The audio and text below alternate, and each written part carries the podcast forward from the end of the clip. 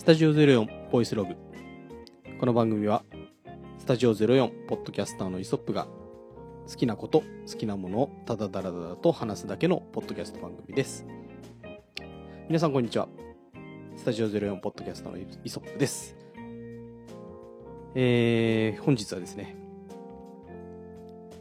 えー、と、6月の15日、時間は夜の10時過ぎですけども、えーこのスタジオ04ボイスログもですね、えー約4ヶ月ほど、えー配信がなかったわけですが、皆さんいかがお過ごしでしょうか？まあね、私の方は、えーいろいろ、えーまあ、コロナの時期といろいろ被ってしまいまして、ね、えーまあ、他のポッドキャスト番組はいろいろ撮ってはいたんですが、なかなかこう一人語りで撮るような、えー時間が取れなくてですね、えーだいぶ空いてしまいましたが、えーちょっと時間ができたので、えー一人語りのこの番組もちょっと撮ってみようかなと思っております。まあね、あの内容としては、まあ、近況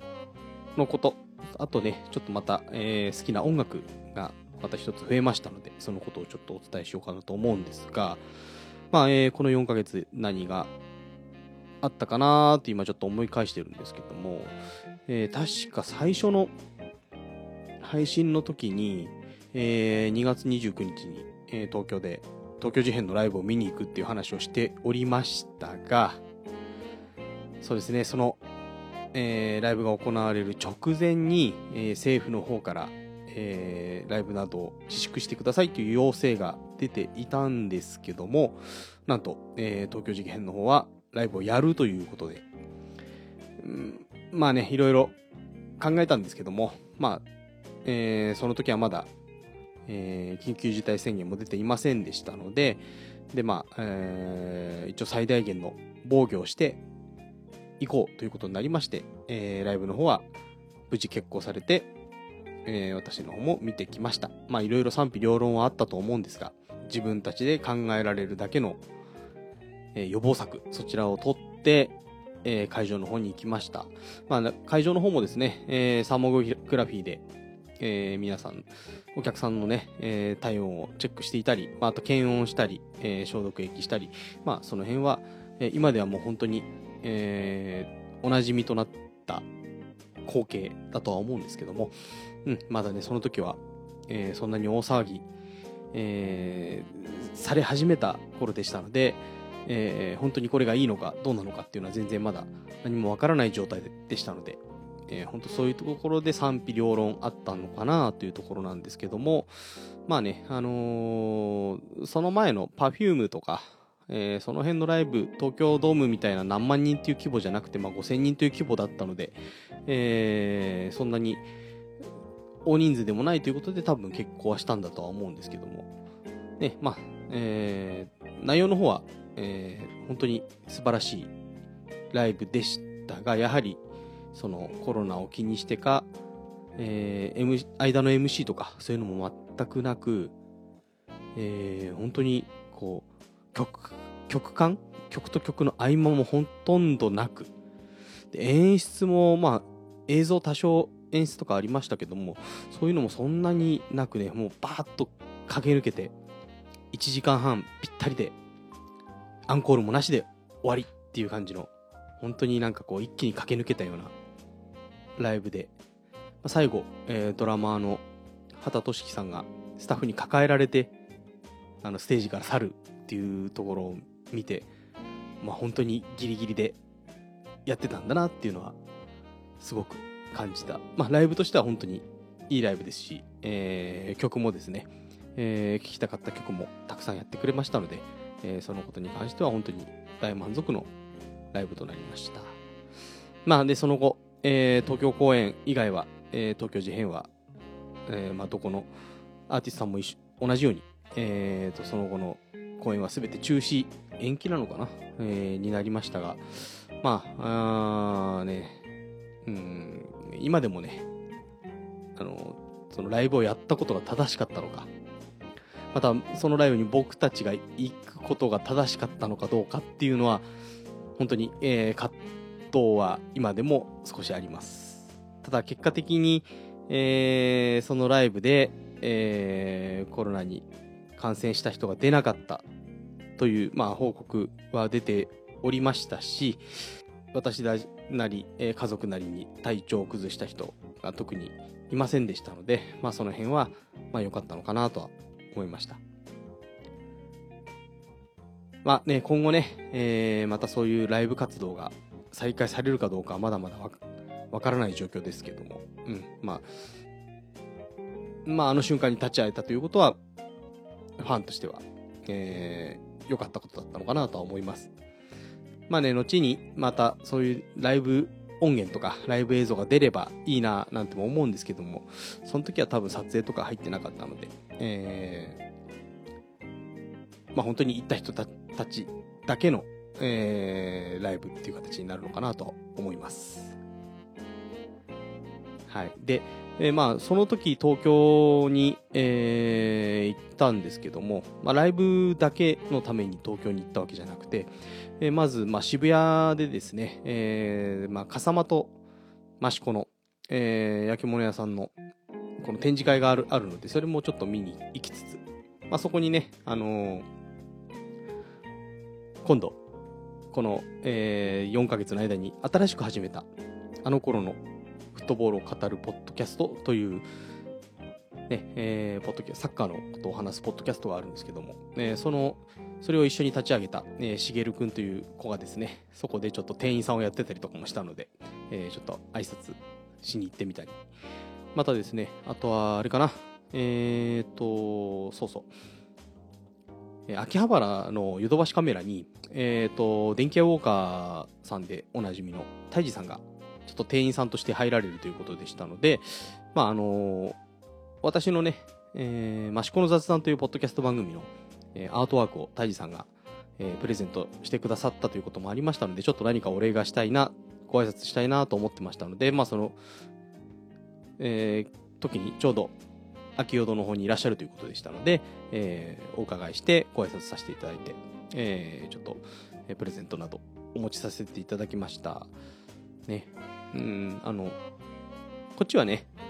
えー、顔とか声とか、すごくよく聞いてるので、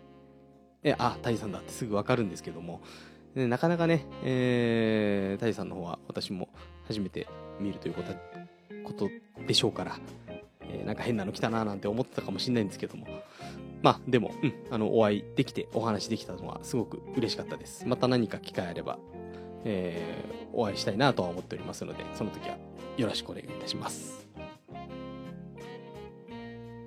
で、まあ、その後なんですけども、まあ、ほとんど、まあ、3月、4月は、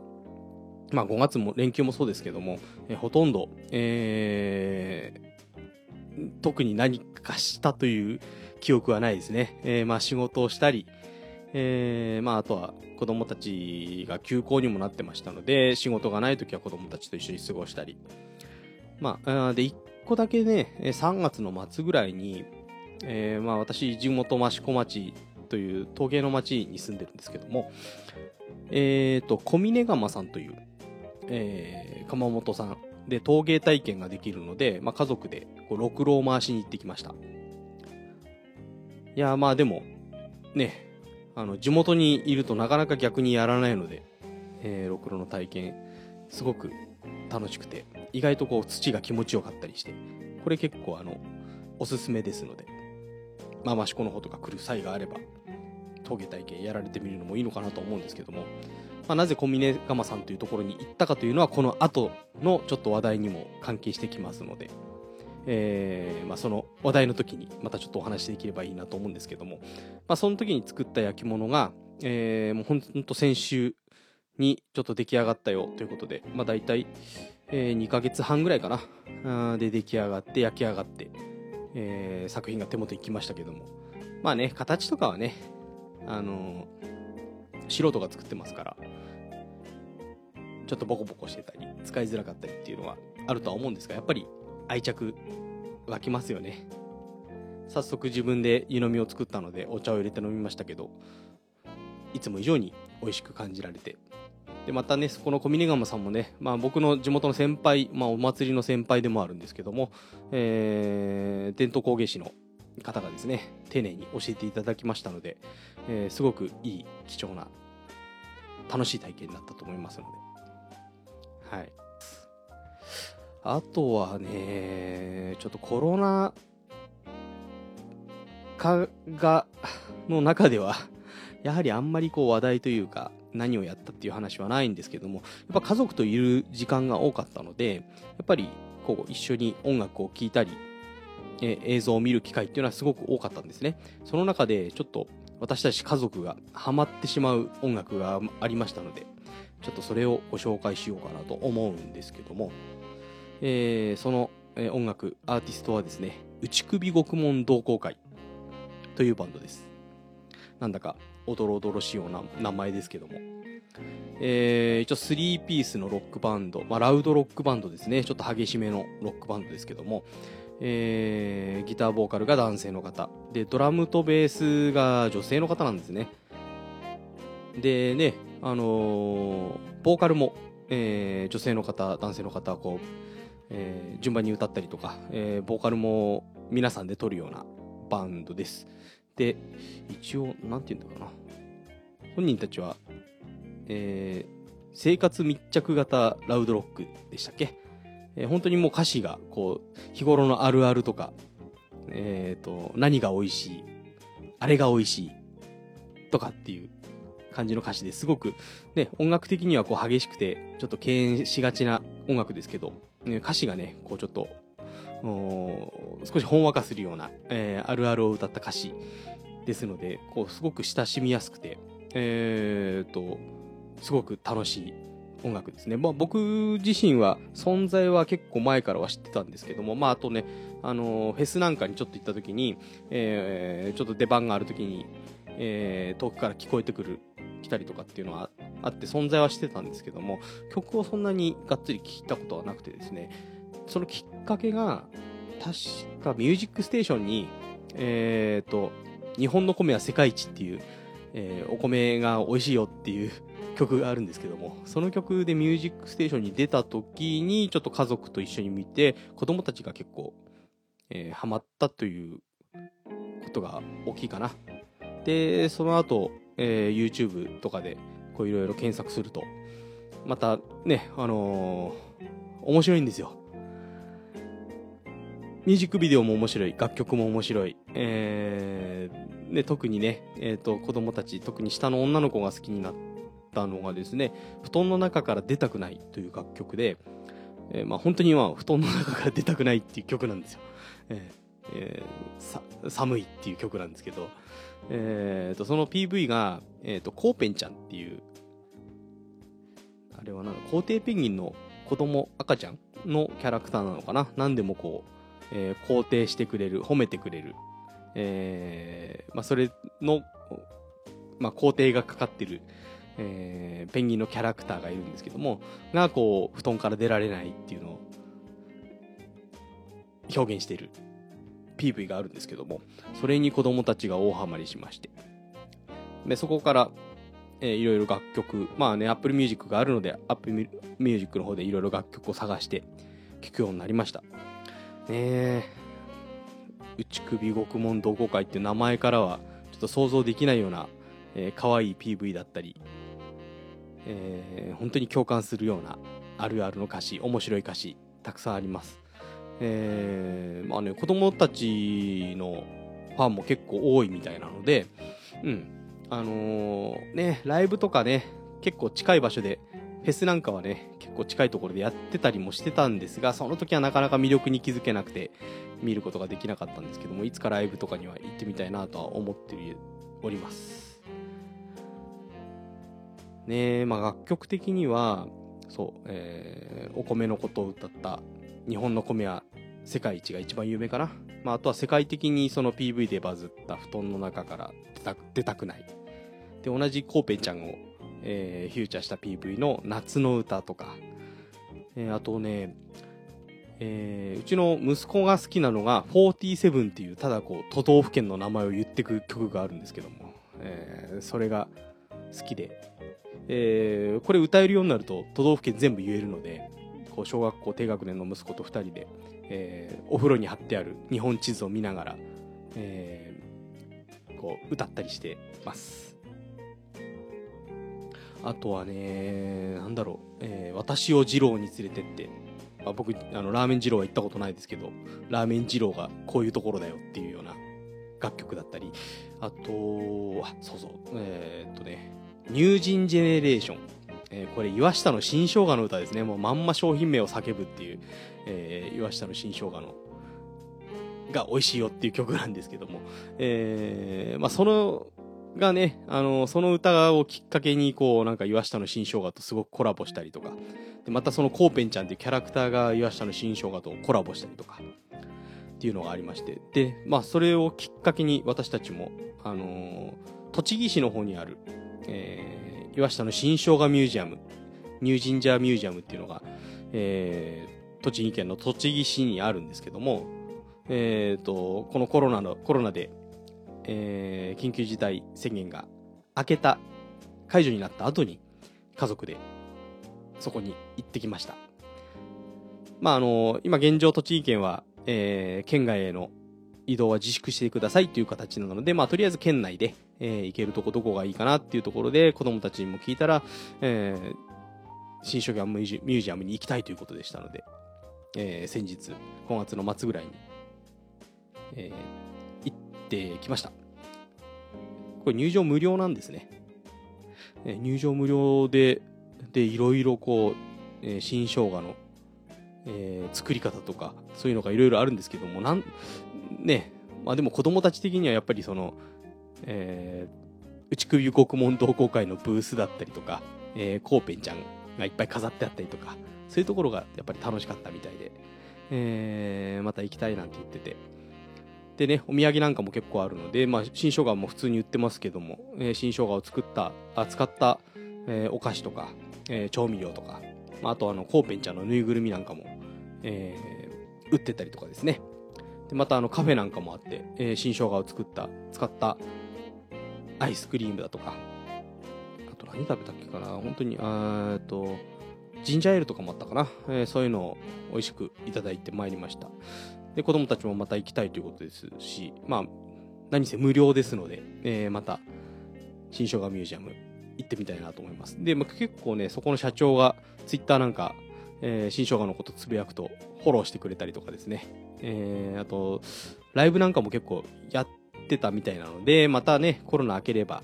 ライブイベントとかもあるかもしれないので、そういう機会にまた行ってみたいなとは思っております。で、まあ、内組獄門も同好会の話に戻りますけども、そう、先ほど、その、えっ、ー、と、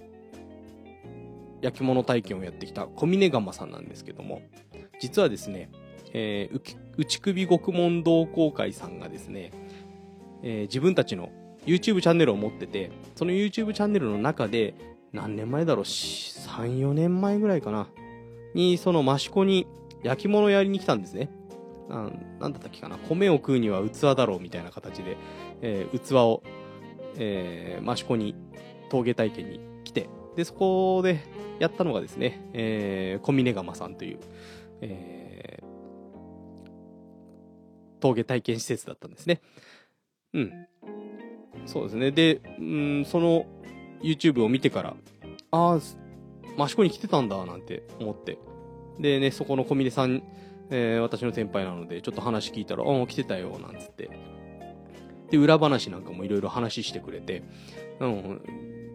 で、その話を子供たちにしたら、自分たちも焼き物やりたいとか言い出したので、じゃあまあそれでやってみようか、やりに行ってみようかっていうことで、まあ3月の末に行ってきたんですけども、そうですね、うん。あの、その YouTube チャンネルの中では、僕の先輩の小峰さんは神の手とかって言われて、ね、あの、いろいろ優しく教えてくれてよかったみたいなことを言ってましたけども。ね、やっぱりなんかね、えー、内首獄門同好会のファンの方が、その、えー、結構焼き物をやりに来る機会が増えたよなんていうふうに小峰さんも言われてましたので、あ本当に、えー、益子に来てくれるお客さんがそういうことで増えるのはすごくいいかなっていうところはありますね。まあ今はね、こういう状況ですのでなかなか県外から来れないとは思いますが、えー、内首ファンの方にもえー、優しい小峰さんいらっしゃいますので、何度も言いますが、ぜひ、えー、コンビニ釜で陶芸体験されてみてはいかがでしょうか。まあね、えー、今後多分、またいろいろ、まあ、ミュージックステーションとかに出ると、いろんなところで話題性が出てくると思いますので、えー、今後も内首獄門同好会をチェックしていきたいなとは思いますね。うん、他なんかあったっけかな。あ、そう。一番多分耳馴染みがあるのは、あの、シャキットコーンの歌。えー、題名なんだったっけかな忘れちゃいましたけど、あの、シャキットコーンの CM で、えー、可愛い、えー、アニメと一緒に、えー、流れてた曲があるんですが、それなんかは結構聞くと、あ、これ CM で聞いたことあるかななんて思ったりもするんですよね。うん、また、あのー、そのバンドのメンバーが、あのー、水曜どうでしょうの大ファンということで、えー、その水曜どうでしょうの名言をまとめたような曲があったりとか、あと、四国のお遍路の、もうお寺の名前をただ言ってくっていう曲なんかもあったりで。で、まあ、最近の話題、最近でもないのかな。で、一番話題性に上がったのが、ベースの純子さんがなんと還暦を過ぎてたっていう話かな。え、これは結構なんか、えー、音楽業界でも衝撃的だったっていう話がありましたけども、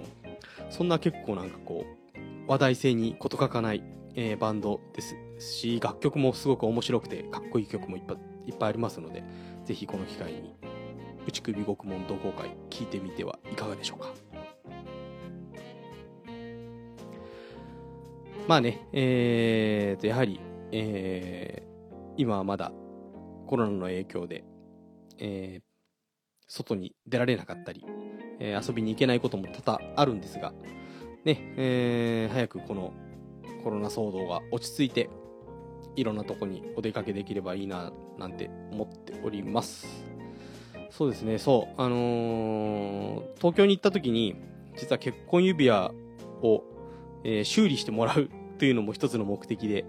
えー、銀座6の中にあるアーカーというね、えー、まあ、そこはも主にゴールド製品かな。えー、そう、私たちの結婚指輪は、ピンクゴールドの、えー、結婚指輪だっただったんですが、やはりちょっとね、えー、柔らかいというのもあって変形しちゃったり削れてきちゃったりというのもあったので修理に出したんですね、まあ、それもこの間、えー、東京に行った一つの目的だったんですけども、えー、修理は終わってるんですけどもこういう状況なのでなかなか取りに行けないんですね。はい。うん、なので、あ、この騒動が明けたらまた銀座に行ってえー、指輪を取っていきたいなと思っておりますし、またあの東京駅にその、えー、先ほど言ったコーペンちゃんの、えー、お店もありますので、そこに子供たちと一緒に行って、またなんかぬいぐるみとか買って、お土産買っていけたらいいかなとは思っております。はい、まあ今回は手短ですが、こんなところかな。えー、この一人語りのスタジオ04ボイスログもま、もうちょっと頻度を上げて撮っていければいいかなと思います。主に多分音楽の話とかになっちゃうかなとは思うんですけど、まあ、浅い知識ですが、えー、もし気になることがあれば、Twitter などでちょっとつぶやいていただければ反応できますので、えー、ぜひ何かあればつぶやいてみてください。はい。じゃあ今回はこんなところで、えー、また次回、スタジオ04ボイスログ、お伝えしたのは、スタジオ04ポッドキャスターのイソップでした。